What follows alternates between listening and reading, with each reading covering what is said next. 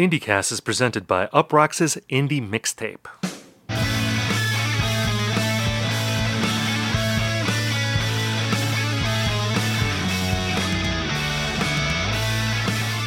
Hello, everyone, and welcome to IndieCast. On this show, we talk about the biggest indie news of the week. We review albums and we hash out trends. In this episode, we'll be taking questions from you, the IndieCast listener. My name is Steven Hyden, and I'm joined by my friend and co-host Ian Cohen. Ian, how are you? Well, that really depends on how the the next five minutes go of our conversation. Like we we've been doing this podcast for what, like nine months now, something that. Uh, yeah, I think our did we start in July of yeah uh, August 2020 some- July yeah, August. Okay, so we're approaching nine months, and I think this is Yes. this is the part. Th- Like this is the juncture of most relationships where you feel like you can come clean about things, where you feel like the the structural integrity of what we have is strong enough to withstand any sort of things that might be a shock to the system. So Oh boy, this is a setup for something. It, it, it- so I'm reading your, you know, your latest uh, eleven thousand word, I believe that's what it was, opus on Bob Dylan, ranking Yes. ranking 39 albums, and it was by no means a comprehensive list of Bob Dylan's work. That this that excludes bootlegs, live albums, I guess movie appearances, and yeah. I'm reading, and I'm, as I'm reading through this list of 39 studio albums, um, all of which you must have listened to numerous times over the course of your lifetime, it dawned on me that I don't think I've ever listened to one Bob Dylan album from beginning to end. Really not like uh Yeah, I, I can't believe it. Like I, I it I thought to myself, have I really listened to Blonde on like maybe like John Wesley Harding or one of the shorter ones, but I mean, I've had a Bruce Springsteen phase, I had a Beatles phase, I had a Zeppelin phase. There was even a time where like I was trying to work through Neil Young's back catalog and yet like not one Bob Dylan album from front to back. You know, w- the thing with with Bob Dylan, I think, is that he obviously has this large cultural footprint, uh, you know, Yeah. i in our world in the last, you know, what, 80 years, I guess, that he's been around. I mean, he's 80 years old. He's been in the public Yeah. eye for 60 years.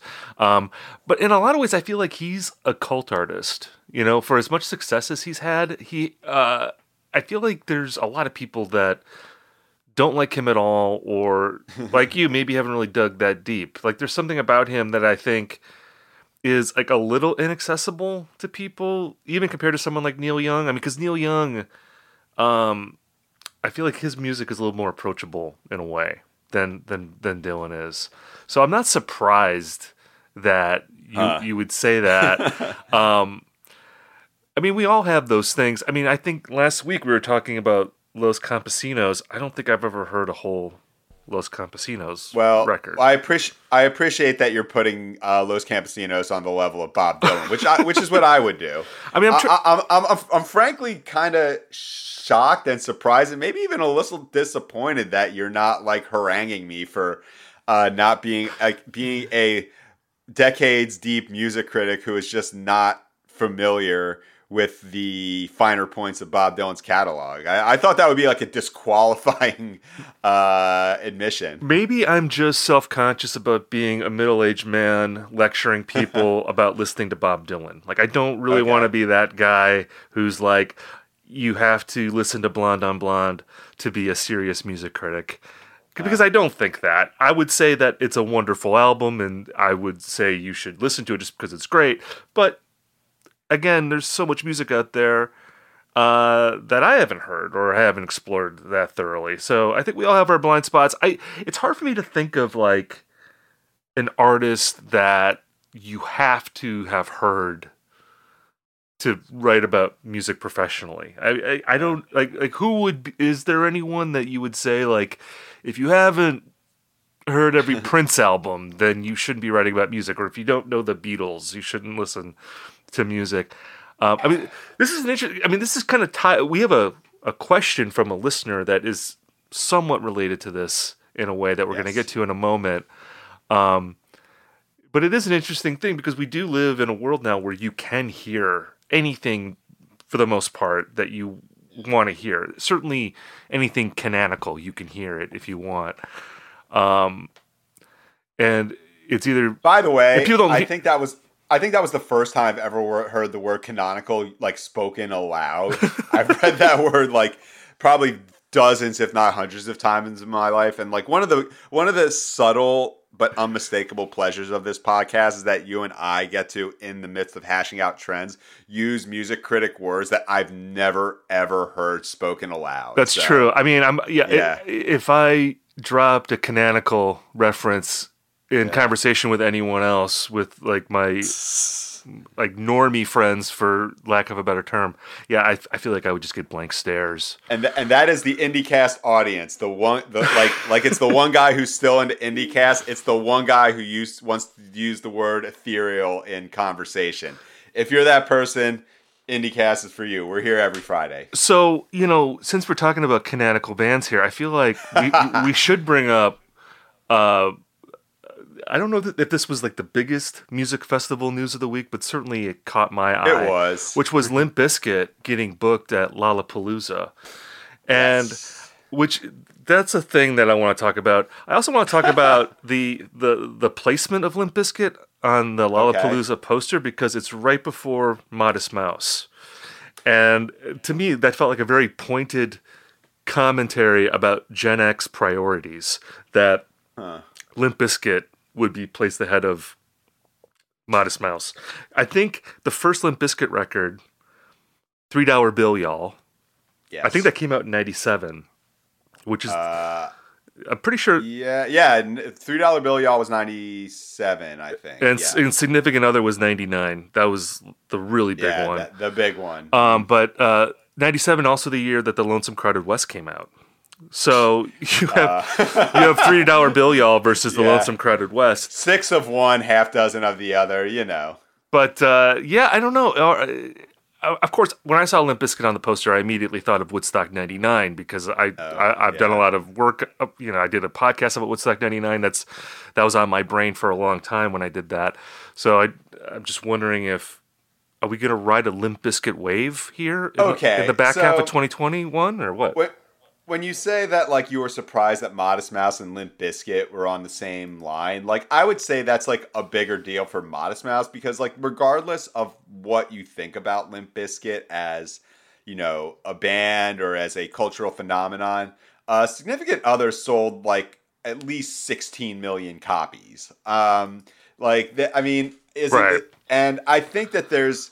Although I will you say know- that like that was in 1999, and that was that was the steroid era of of music, steroid era of baseball, and steroid era of era, yeah. It's just it's like you could fall out of bed and sell three million copies. Yeah, and that, and that's true because I was bought like I don't I didn't have like t- I I had like barely ten dollars to my name, and yet I was buying like two CDs every week. But you know, with Limp Bizkit, I think that similar to Korn, uh, similar to other bands from that era, you know, ones that might have been equally popular, I still think that there is a I don't know, not a car wreck sort of appeal to them, but you know, if you were to put say Creed, a similarly popular band in that same spot, it would be like, what the heck's going on here? But like, you look at who else is on that line of like, you know, Playboi Carti or Suicide Boys, like along the same lines. It's like you can think of them as sort of kind of descendants of rap metal. It's very much like piss off your parents, piss off your cool older brother.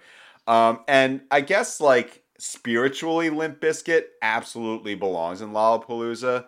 So I mean, I'm totally cool with it. Like I don't care, like I don't care who else is performing against Limp Bizkit. Like I would probably see that if only. Oh, yeah. To like yeah, like if too. only because they, you know, they they. Who? What are you gonna get at? A, like, are they gonna do the cover set? Are they gonna do like break stuff 15 times in a row? Um, yeah, I'm I'm looking at like the top the top lines, and it's I mean I, I'm seeing Limp Bizkit, you know. Yeah, I, I- the, the the car accident appeal that you mentioned that that's a good point. I would definitely feel like, you know, I could go see this up and coming indie band over here who I like their record, but live are they that interesting? Probably not. Or can I go see Fred Durst in like his huge like David Letterman beard that he has now? He has like a huge white beard.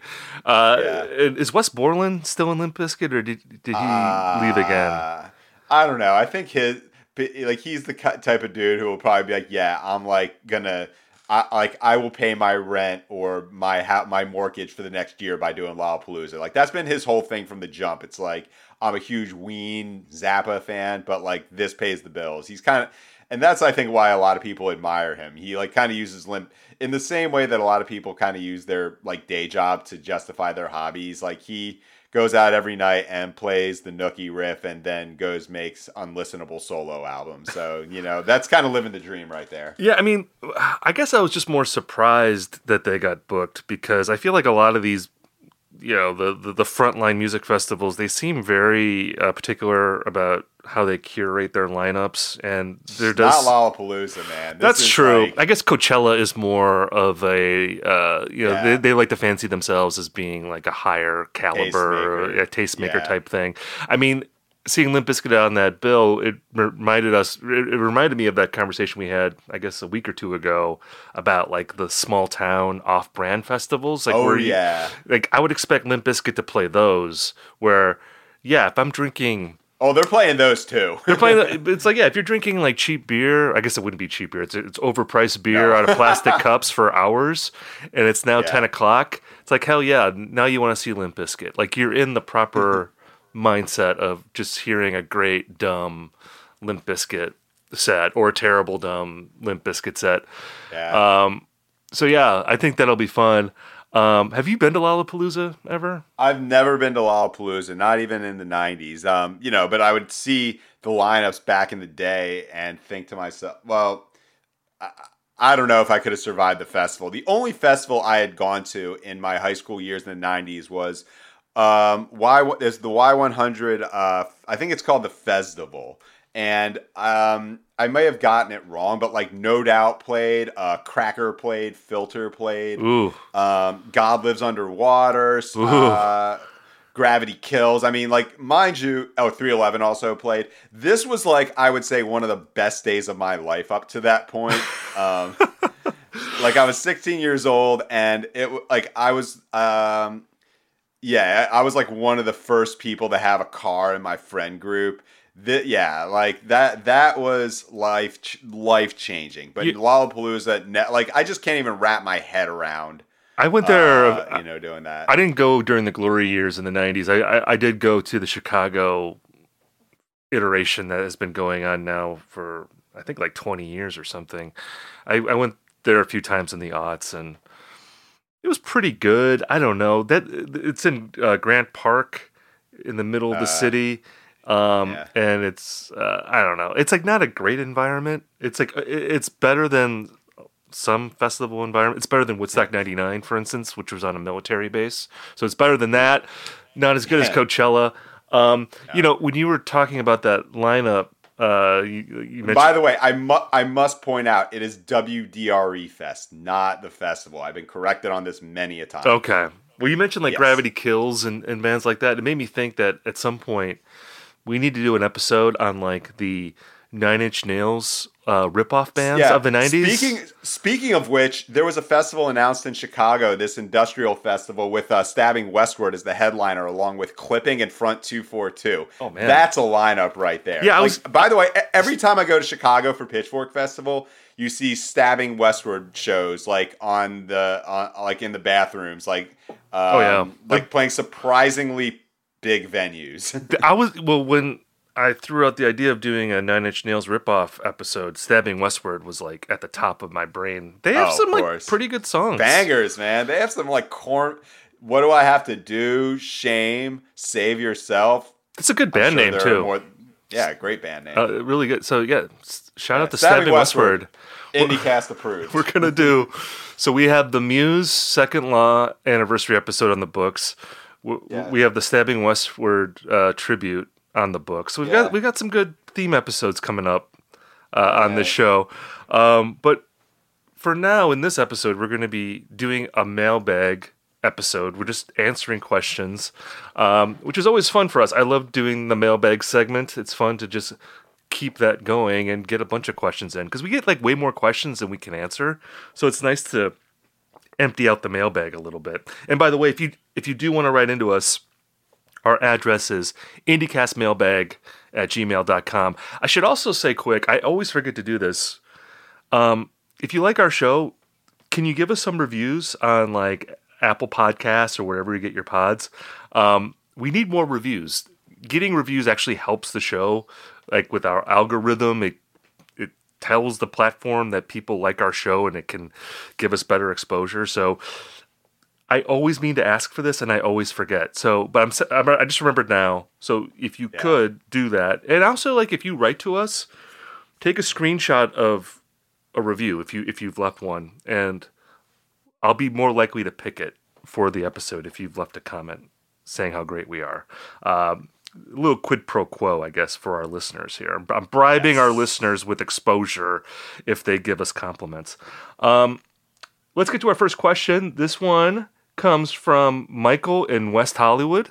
Wow, like okay, that is like, yeah, I lived in West Hollywood, and this is like the opposite of our typical indie mailbag uh, participant. So I'm super stoked about this. Shout to uh, the Baby Blues on the corner of uh, Selma and Fairfax that I used to go to. Yeah, it's like, you know, normally we've got someone from Canada, someone from Pennsylvania, Michigan, but we're getting some West Hollywood people here, which, you know, we're classing up the joint. Um, this is from Michael. Uh, it's about St. Vincent stans, which is a very timely topic. St. Vincent put out Daddy's Home last week, which we reviewed on our show, not favorably. But no one got upset about our episode that I'm aware of. Maybe they did, and they just didn't tell us about it. But uh, yeah. there was some controversy this week with St. Vincent stans out there. And this is what Michael has to say. St. Vincent has just released the most divisive album of her career. Even some people like myself, who've enjoyed every album up to this point, uh, have struggled to gel with it. Um, I felt Pitchfork's assessment was pretty fair and perhaps even a bit generous. For those who don't know, Pitchfork gave Daddy's Home a 6.7, uh, which I agree, I think is very fair. It's higher than I would have given it. Uh, but, you know, uh, they gave it a 6.7. That's the lowest score I think Pitchfork's given a St. Vincent album. As far as I know. She's lined up at least, I think, three best new musics. I mean, she's pretty acclaimed by Pitchfork generally. And even that review is like pretty positive, uh, all things considered. I, I thought the assessment was fair, perhaps even a bit generous. That's why I was taken aback when I saw a Twitter thread of screenshots of violent threats toward the organization and personal attacks toward the reviewer, including misgendering. It bursts any remaining theories that only the stan armies of huge pop stars engage in this behavior, which I feel is a problem that many indie listeners like to pretend is not also a problem in our listening culture. We are still emerging from the half decade of attacks on free press, and something about these remarks, whether jokingly or otherwise, feel hypocritically Trumpian, especially from those who denounced his behavior. Uh, that behavior has infiltrated all aspects of our culture. Many artists, including St. Vincent, owe journalism for their initial exposure and rise. Um, I have disagreed with my share of reviews over the years, but I owe journalistic music articles for my discovery and love of many artists I listen to today. I suppose my first point is that this is not a problem we can ignorantly continue assuming does not also apply to indie fans. Secondly, do you think there's any way to repair this journalist artist fan relationship of trust that has been fractured in every facet of society? Michael, Whoa. big question here. So he's asking basically, you know, it seems like there's crazy fans out there on social media who go berserk if you don't say that their artist of choice isn't absolutely brilliant and a genius. And he's like, how, how can we fix this?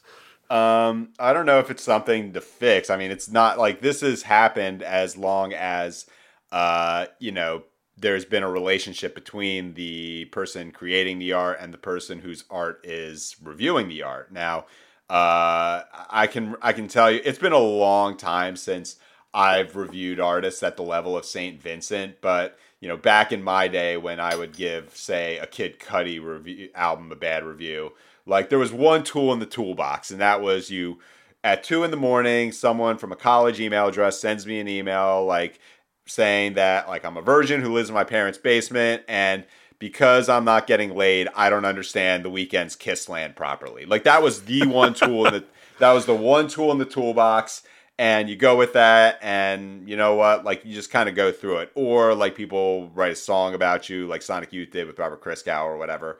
But i think today it's the the reason we have people like Michael like at, you know saying this is like a like a huge cultural issue is that I think a lot of it gets tied up with um, a kind of a moral thing because um, like he was saying with like misgendering and um, things like that, particularly with like Saint Vincent. All, all, also, always it's interesting when someone with like a gender kind of neutral name reviews an album and like people don't quite know whether to say like this person's misogynist or whatever. Like Peyton Thomas was the name of the reviewer with this one. Um, but I think it gets tied up in like moral things, like you know, like the only possible explanation for giving St. Vincent a six seven is like internalized institutional misogyny, and I think that's something that makes people a little more skittish about like writing about albums and like how do we repair that? I think honestly, it's not about avoidance, but I think it's like resilience. You know, like you have to kind of understand this is like part of the territory, and that if you're a critic.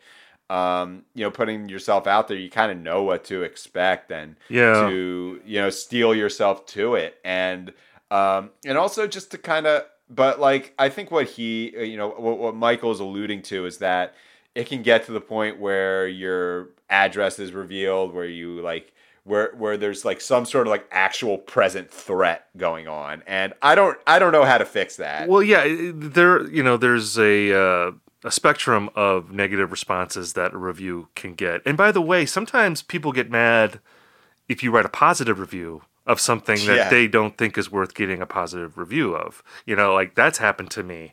You know, so it doesn't. It, sometimes you you you can be, uh, you know. People can be mad because you're not mean enough, or they're mad at you because you're too mean. Um, I mean, I agree with what you said. I think there's no excuse for abuse. There's no excuse for like threatening someone or doxing them or anything like that. But you know, I, I do push back against this idea that this is a recent phenomenon, that it is a result of the Trump era. You know, I, I, I, one of the worst reactions I ever got to a review happened 20 years ago when I wrote a, a negative concert review of a Korn show in uh, Green Bay, Wisconsin. I got death threats. I people were calling me at my office. I, uh, God, I think uh, it's like 60 some emails, like just, just terrible hate mail from people. Hilarious hate mail. I mean, I printed it into a book because it was like very funny uh, letters from people. But yeah, if you if you write a review of a popular artist that's not favorable, that's obviously going to upset fans. And if you don't expect that as a critic, you know you're you're being a little delusional about that. I mean, of course, people are going to be upset um, about it, and uh, you do have to accept a certain level of negative reaction sometimes if, you're going to write something critically. Um, and, and and just not take it personally because really these people they don't know you you know they don't actually know anything about you as a writer they probably don't even read pitchfork a lot of these people or you know they're, they're just seeing a score and they're spouting off on, on twitter about it. Um, so yeah I, I don't know how else to fix it. I mean really the only way that this will stop is if people don't read reviews and they don't care what critics think. Like that's the only real way that i think that you you don't have angry readers. And uh, i don't think that's a good solution for critics you know? Yeah, just you just go back to just go back to you know not liking Saint Vincent in private. You know, like you can go you can just do that or um know just like kind of just kind of roll with it um or just not review it at all like i think that would be like there at, at, particularly after St. Vincent was announced as like one of the headliners for Pitchfork Festival, there was like this kind of rumbling of like, uh, when are they going to review this? I think it would be actually funnier if they didn't review it at all. Like, I don't think that would be possible, but just to like, yeah, you know, no, no one wants to jump on that bullet.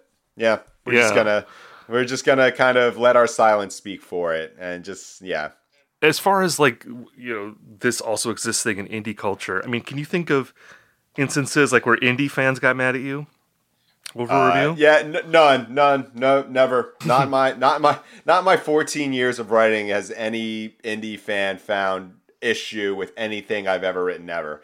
Um, no, it, I, I don't know. It, it's been a long time, like, cause the the stuff that well, one of the things that like really gets underplayed as far as like the stan culture um, conversation is that uh, this hasn't happened so much to me, but I know people who have given similar scores like to bands that like I can't even like I don't even remember their names. Like something like T Rex to see. That's a that's a band and um, they got like shit on by not, but it, it, was a small but very passionate number of people who thought it was, um, you know, just awful, like, and also institutionalized misogyny or whatever. This band got like a six seven or what have you, and um, it's like people who are like very vocal about a small band that can also make your life a real pain in the ass. So yeah, that's a good point I, because yeah, people that anyone that feels invested in a band, you know, that fan base can be weaponized against writers, and it, yeah, and it's not always big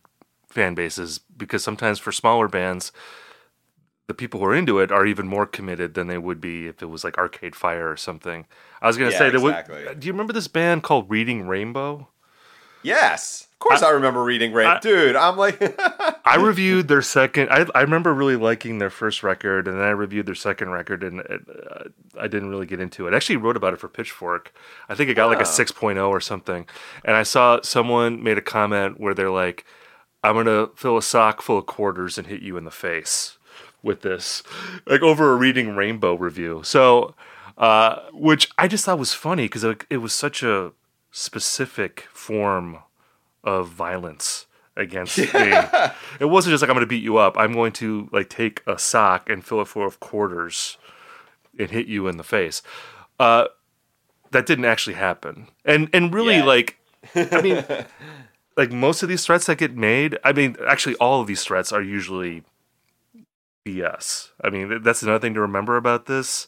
I can't think of an instance where someone actually like followed through on you know not to say that it shouldn't be taken seriously or that it's not upsetting. I mean it's very upsetting to get threats and all that sort of stuff but i mean these are people who are just angry and spouting off and you know this is like an angry world. I think sometimes people just feel like any way they can get their anxiety out they're going to take it. And i guess if this is how they do it it's relatively harmless so i don't know. But at any rate shout out to uh, Peyton Thomas for uh, the St. Vincent Review and Pitchfork. Uh, Although I gotta say, man, I, I am mad about that review too, but only because Pitchfork implied that it is a higher quality album than Turnover's Dream Pop Emo masterpiece Peripheral Vision by point one. I'm mad. Let's let's put that on the record. it's it's better by 1.6 points. Yeah. All right, let's move on to our next question here. This is about Smashing Pumpkins. Ah, oh, sweet. Here we go. This is from Steven in uh, Tacoma, Washington. He said quite IndieCast territory, but close. I think okay. that's that's a new. T- we're planting a flag in Tacoma. I don't think yeah, we've been to West Coast. We haven't been to yeah two West Coasties so far. Hello, Stephen and Ian. I'm a long time listener, first time question asker. The question is simple. I have gone my entire life without listening to Melancholy and the Infinite Sadness. Should I listen to it now? Obviously, I've heard 1979, it's hard to avoid, but my virgin ears have yet to hear the rest of the album. So, should I keep waiting for the perfect moment or listen to it now? P.S. My best friend and I have been reading Ian Cohen's reviews since we were 15. I remember reading a review of Japandroid's Post Nothing and how much that excited us at the time. Your work has meant a lot to us, and we still read it to this day. And Steve, you seem like a nice guy too. Keep up the good work. Uh, Steven from Tacoma, Washington. You know, actually, I think we should skip this question now. Uh, this guy yeah. was way too nice to you. Uh, yeah, I, maybe, we'll just move on. No, okay. So he's asking, should he listen to Melancholy and the Infinite Sadness? I'm gonna guess that that's a yes from both of us on that. I mean, I'm curious to hear your thoughts. For I mean, because I mean, it seems to be directing uh, the question to me, but I'm curious, like what. I don't know if we've ever really had a substantial pumpkins discussion well on here. So I'm curious what you think about this. Well, I mean, look, I think it's a great record. I would say that Siamese okay, Dream cool. is the best Smashing Pumpkins oh, yeah. record, but you know, this is might be one B to like one A for Siamese Dream. It's definitely the prime of Smashing Pumpkins career, like that 93 to 96 run uh, that they were on. But I actually had a different thought on this question where, because it made me think about how when I was a kid in the 90s and I'd be reading about you know canonical albums. I'm saying canonical again. This is the canonical episode. I would read about them in in uh, music books. You know, read about the Velvet Underground or the Stooges or something. And a lot of times, I wouldn't actually hear that music for maybe like a year or two afterward because Yeah. like those records weren't accessible in my town and you know a lot of times it was just going to like a UCD store and just happening to sort of accidentally come across like Funhouse or White Light, White Heat. And then it's like, oh, I finally get to listen to this. And a lot of times I found that because I had imagined it for so long that I was initially underwhelmed by a lot of these classic albums because they had been built up so much in my mind. But it it just made me think about how like now obviously we can hear anything for the most part that we want to hear.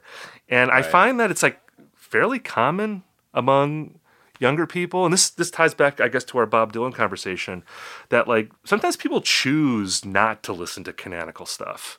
Like you can actually decide now that like I'm not ready to hear Mellon Collie in the, in the infinite sadness. I'm gonna wait until some perfect moment. Um, instead of just saying like, well, whatever, I'll just scan through it right now. It'll take. I can. I don't have to hear the whole thing. I can just kind of dabble in it for 20 minutes and and then move on. Um, I don't know. I'm just fascinated by that idea. You know that there's these huge albums that you're already curious about, but you know people I think are much more sort of deliberate about not hearing things sometimes. In- Yeah. In, a way that I couldn't have imagined when I was a teenager, you know, growing up in a pre-internet world. Where I would have been like, wow, you can go to a box and just hear every Velvet Underground album.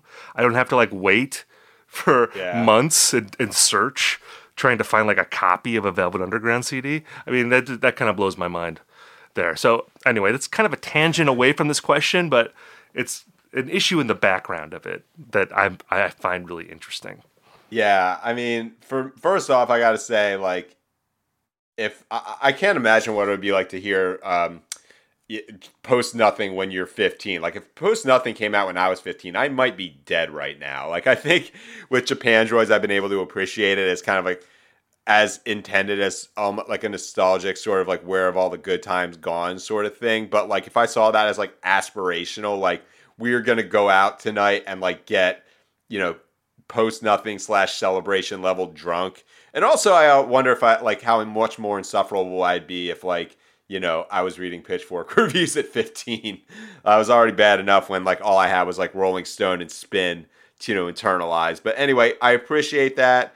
Um, also, it's funny. I went back and read that review and I compared them to like the Get Up Kids. So that was that's kind of a win back in 2009.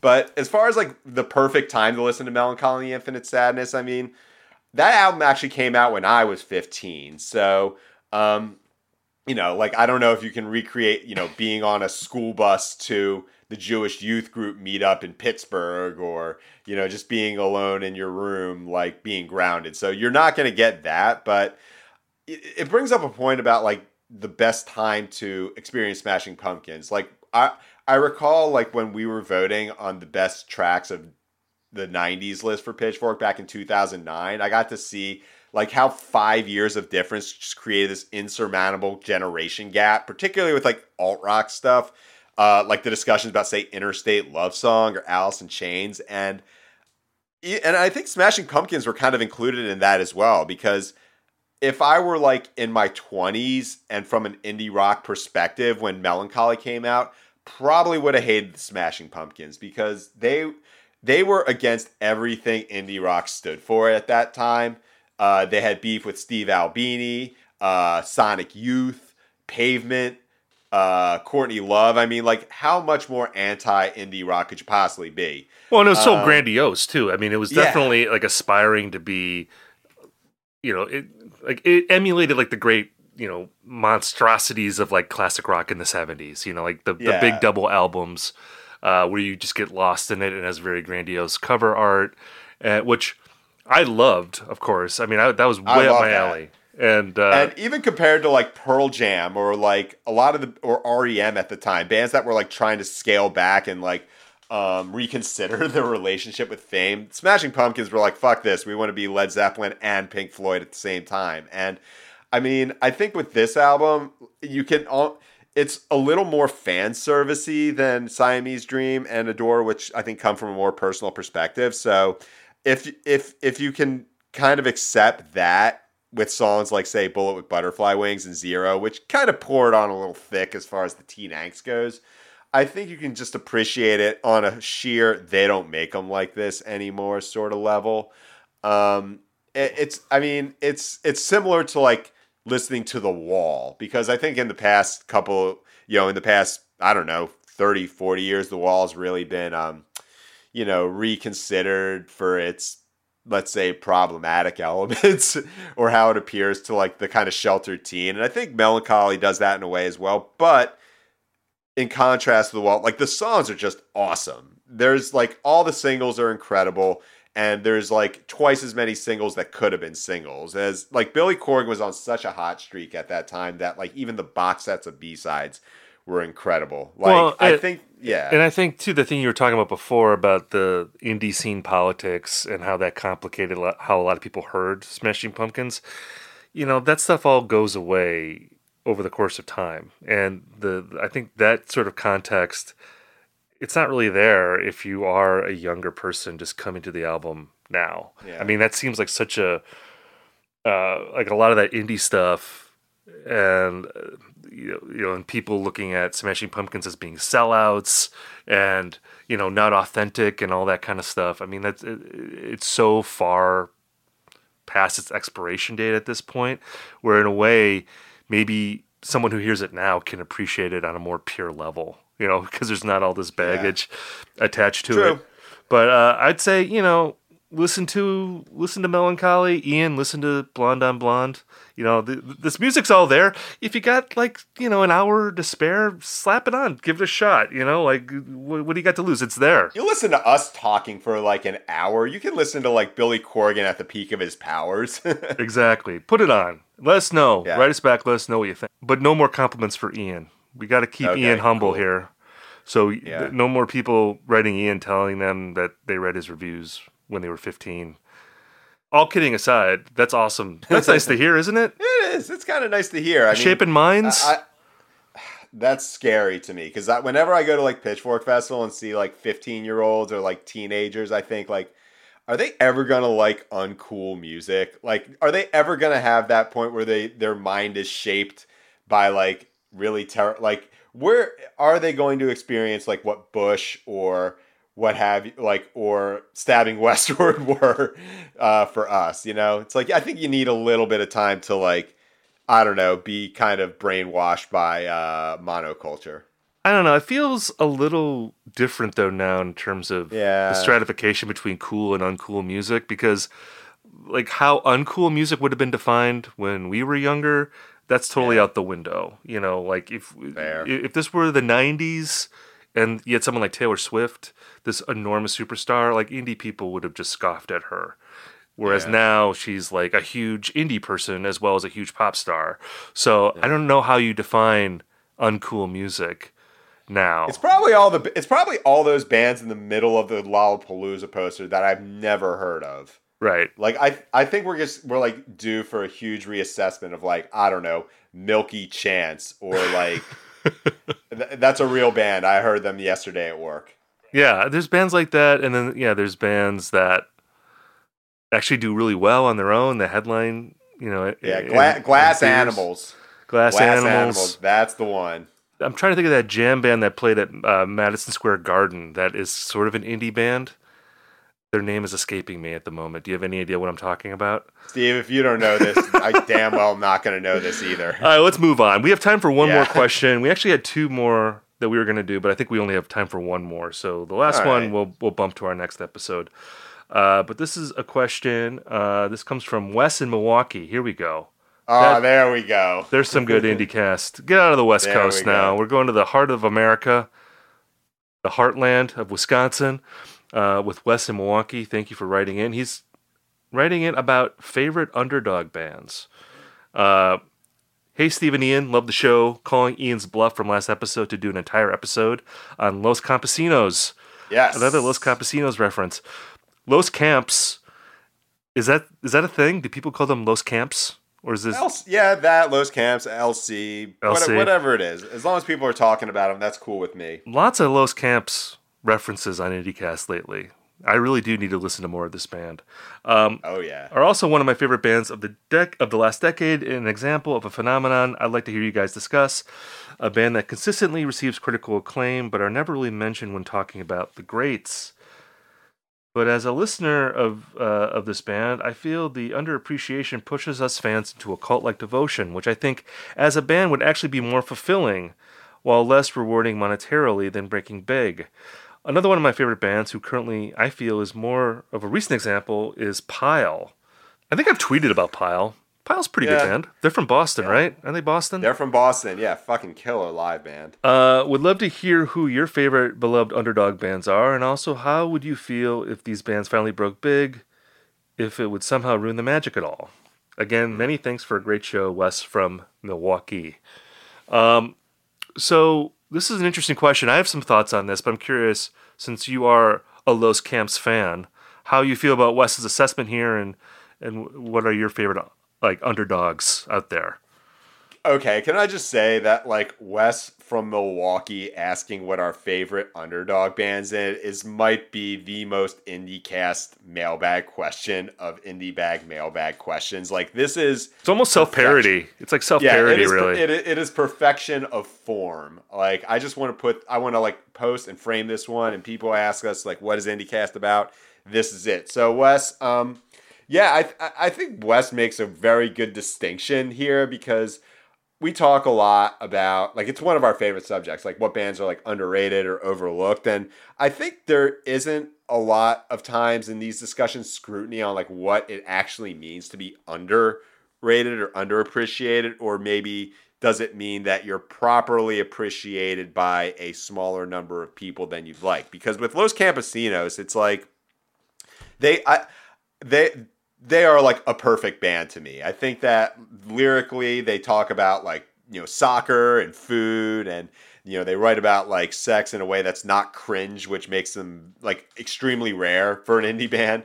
And if like they kind of played up the UK aspect, they're they're a band from Wales. Like if if Gareth was just like straight up talking over like angular post punk, they might be I don't know amongst those bands like Squid or Black Country New Road. But instead, uh, they funnel this lyricism through very anthemic uh, quasi emo. They call themselves the UK's first and only emo band on Twitter. They are constantly stumping for bands I like. Um, but you know, if if they were bigger, if they were more popular, I don't know if that would really work for them because I think the cultish devotion to them, like being uh, you know, the, their genius pages with lyric annotations is just off the chain. Oftentimes, it's like from Gareth himself, um, and I think that really kind of helps a band like that. Pile as well. The thing about them that you always hear is that their records are good, but it cannot compare to their live show, and I think that's true.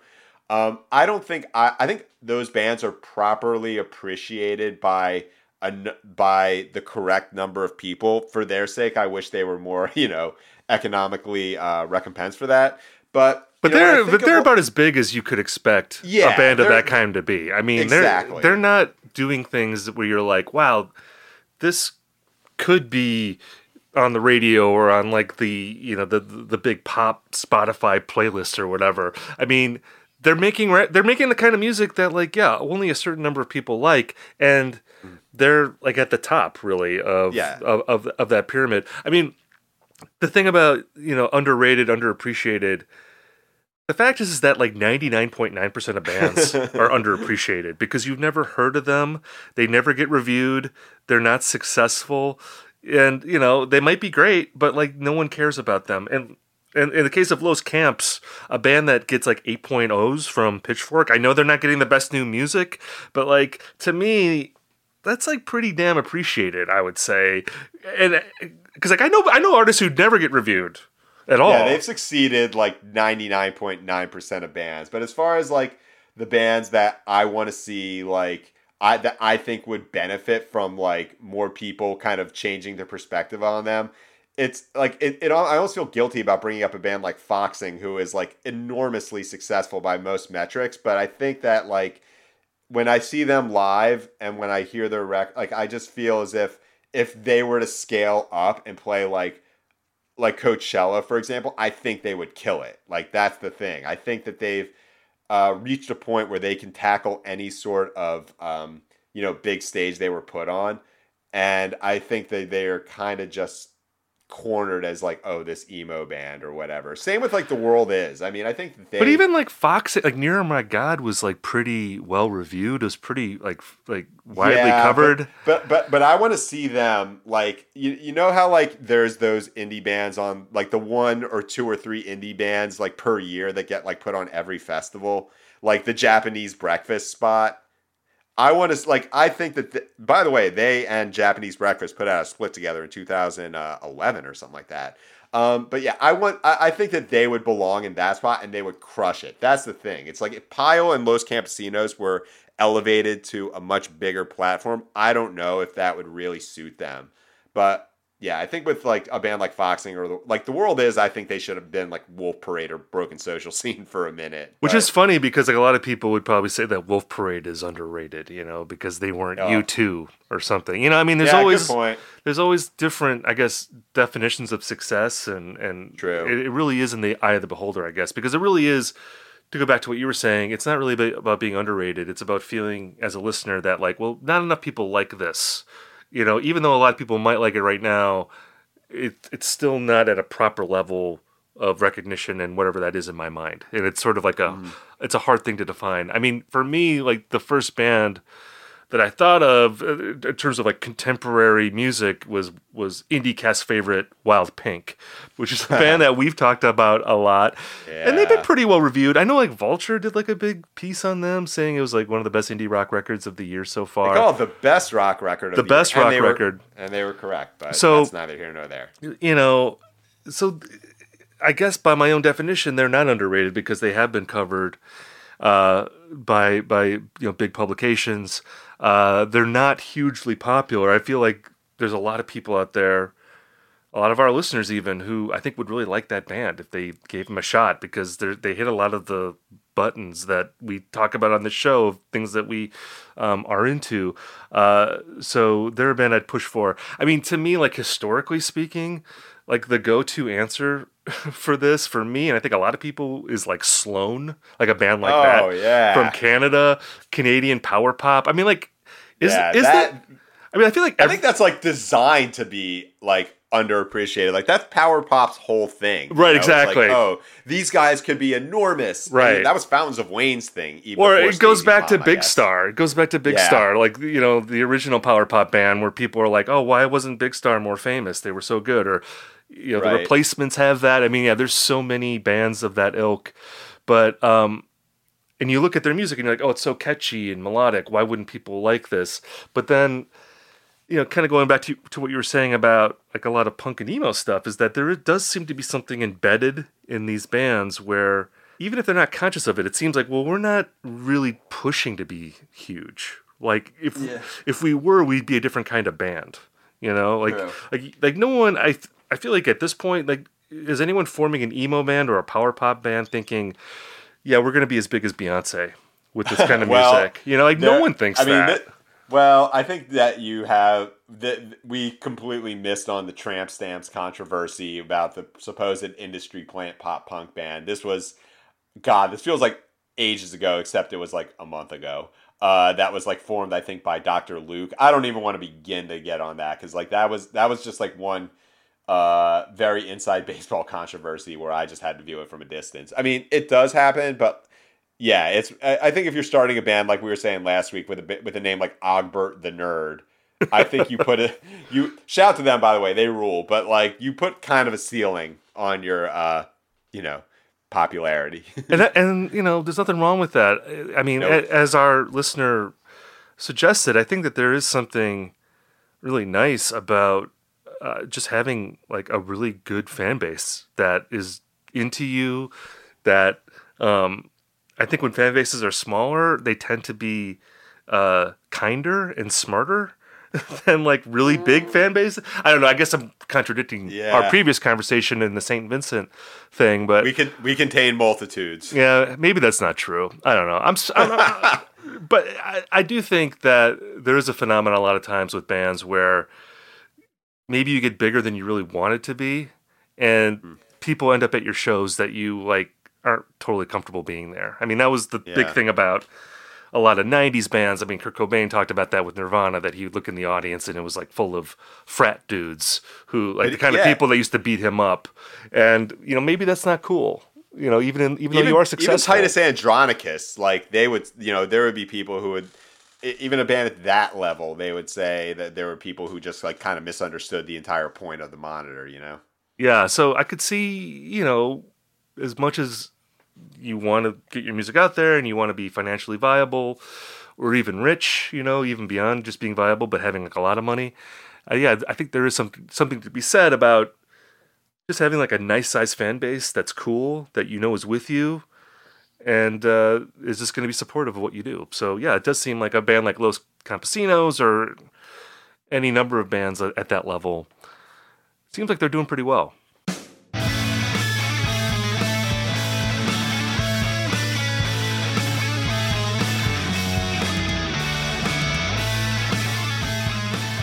We've now reached the part of our episode that we call Recommendation Corner, where Ian and I talk about something that we're into this week. Ian, why don't you go first?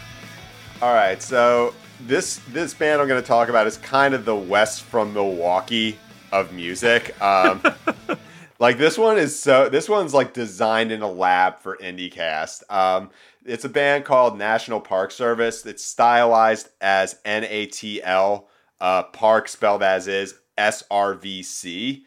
Um, and they are a, I mean, let's just list it off. A seven piece band from Minneapolis. Oh, man. They describe they describe themselves on their uh, Twitter feed as a sixth wave emo supergroup, Ooh. which uh, but they all kind of they dress uh, they they they all wear like the same kind of uh, suit and they play a style of music that I would describe as like big tent aughts. Like I hear some Arcade Fire in their music. I hear Los Campesinos. I hear also a lot of Ra Ra Riot.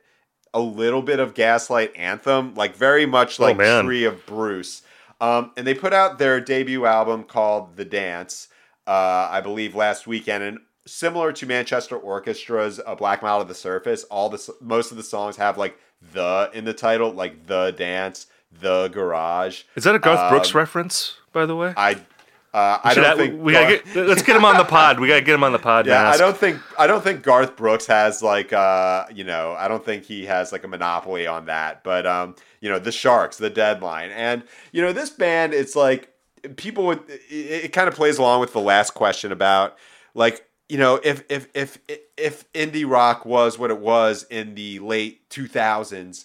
This band would be huge, and it's like I don't know about that because maybe they'd get like lost in the mix amongst the bigger bands that we've asked, asked, talked about already. But in 2021, it's more of like a wow, they still make you type of thing, which is not to like denigrate their craft. I think it's a very good album. Um, one that has like this epic sweep to it, um, and a lot of like, you know, horns and strings, and it just thinks really, really, really big. Like, I think they're really swinging for the fences in a way that a lot of bands uh, don't. And yeah, it's a little bit nostalgic. Maybe they make another record where they like completely master it. But I think for if you listen to IndieCast, like there's like no way you're not going to be into this record. So Yeah. National National Park Service, the dance. I was gonna say you were talking about industry plants before. This is like an IndieCast plant. Yeah, I in the- know. in the, in the music business. Uh, yeah, that- that's a cool record. Also, shout out to a Minneapolis band. Love to support the local music, local for me anyway. So that's awesome to hear. Uh, I want to talk about a record called Afrique Victime by a 35 year old Nigerian guitarist called Mdou Moctar. Uh, he- this album is out today, and I would say that if you are into guitar solos, this is the guitar solo album of the first half of uh, of 2021. Um, uh, Moctar, he's been around for a while, but he's really, I think, come into the consciousness of like American rock listeners. Uh, in the past couple years, he put out a record in 2019 called Ilana, the Creator, uh, which is part of that desert blues scene that includes bands like Tinariwen, and there's also this great guitar player named Bombino, and it's Oh, yeah. basically just like dudes in Africa playing rock music that sounds like a cross of like ZZ Top and like upbeat African music. You know, just real kind of drony, awesome sounding guitars. Uh, and, and just like great rhythms, very energetic behind it. You might have heard Mdou Moctar on the recent uh, Matt Sweeney and Bonnie Prince Billy album, Super Wolves. Uh, he and his band appear on three tracks, and you instantly know when Moctar is Yeah. on the scene with those guys because it's like way more upbeat than the west than the rest of the record. He's like a shot of adrenaline on that album. But uh, the new record, which again is called Afrique Victime, I think I'm pronouncing that correctly. Uh, I- I think it's even better than Ilana the Creator. It's such a great record. It's like one of those records where there'll be vocals for about two minutes, and then there'll be like a three minute guitar solo after that. and you know, he's talked about how some of his influences include like Jimi Hendrix, Eddie Van Halen.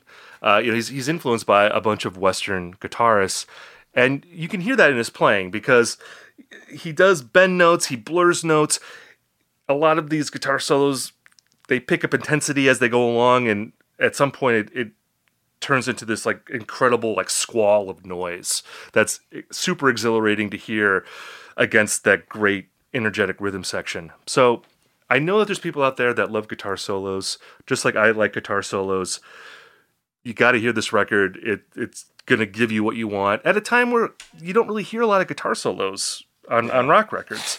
Uh, so thank you Mdou Moctar for bringing the guitar solo back i appreciate that i also wrote about this record it's my review's out today so if you want to check that out on Up Can I ask you a question though? Since you like, you, seem to be much more, you know, in tune with the kind of this style of music. Like, we usually hear like you know the the the people who stand above, uh, yeah, like the like the like a guy like this. But like, is there like a when you listen to this style of music, is there like a Nigerian Nickelback? Like, is there like a version of this music where it's just like, yo, this is where it's like, I don't know, like Yngwie Malmsteen or like just or like Blues Hammer type stuff? Because like, That's a good this stuff- question. I mean, really, Moctar might be the Nickelback because he's so successful. Like there Oh. Yeah, might be there might be like a hipper version of him, uh, you know, just gigging around North Africa that like the heads in Africa are into, and they're like, oh, this this dude who's popular in America. That sucks. I mean, I don't know if that's true. I suspect Yeah. it's probably not. I think he's pretty No. beloved in his home country too. But um, that's a good question that we'll have to tackle on a future episode. Trying to find the African Nickelback. He's like I listen to him like yeah I know this sounds awesome but like I also wonder like you know it, it's like yeah like are like who are like the Tuareg musicians who are just like man this is mad corny you know totally derivative I No, that's I a great know who those question. I. I I can't say that I know that scene well enough to Yeah. uh, you know expound on that. yeah because you usually you usually only hear about the superstars you know It's kind of like the Johnny B. Goode mythology. Like he had to build his first guitar out of like he had to like find the wood and like uh, I think he took like wires from a bicycle and used that for the Oh, guitar. Lord. So you know when you have dudes like that, like I'm guessing that there's like not a ton of people out there playing this kind of music. So I don't know, but that'll be a fun thing to look at in a future episode. Um, well, we've now reached the end of our uh, episode here on IndieCast, but thank you so much for listening. We'll be back with more news, reviews, and hashing out trends next week. And if you're looking for more music recommendations, sign up for the Indie Mixtape newsletter. You can go to uproxx.com backslash indie, and I recommend five albums per week, and we'll send it directly to your email box.